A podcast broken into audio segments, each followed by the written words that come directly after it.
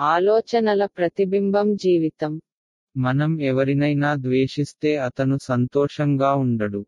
కాబట్టి మనం సంతోషంగా ఉండలేము.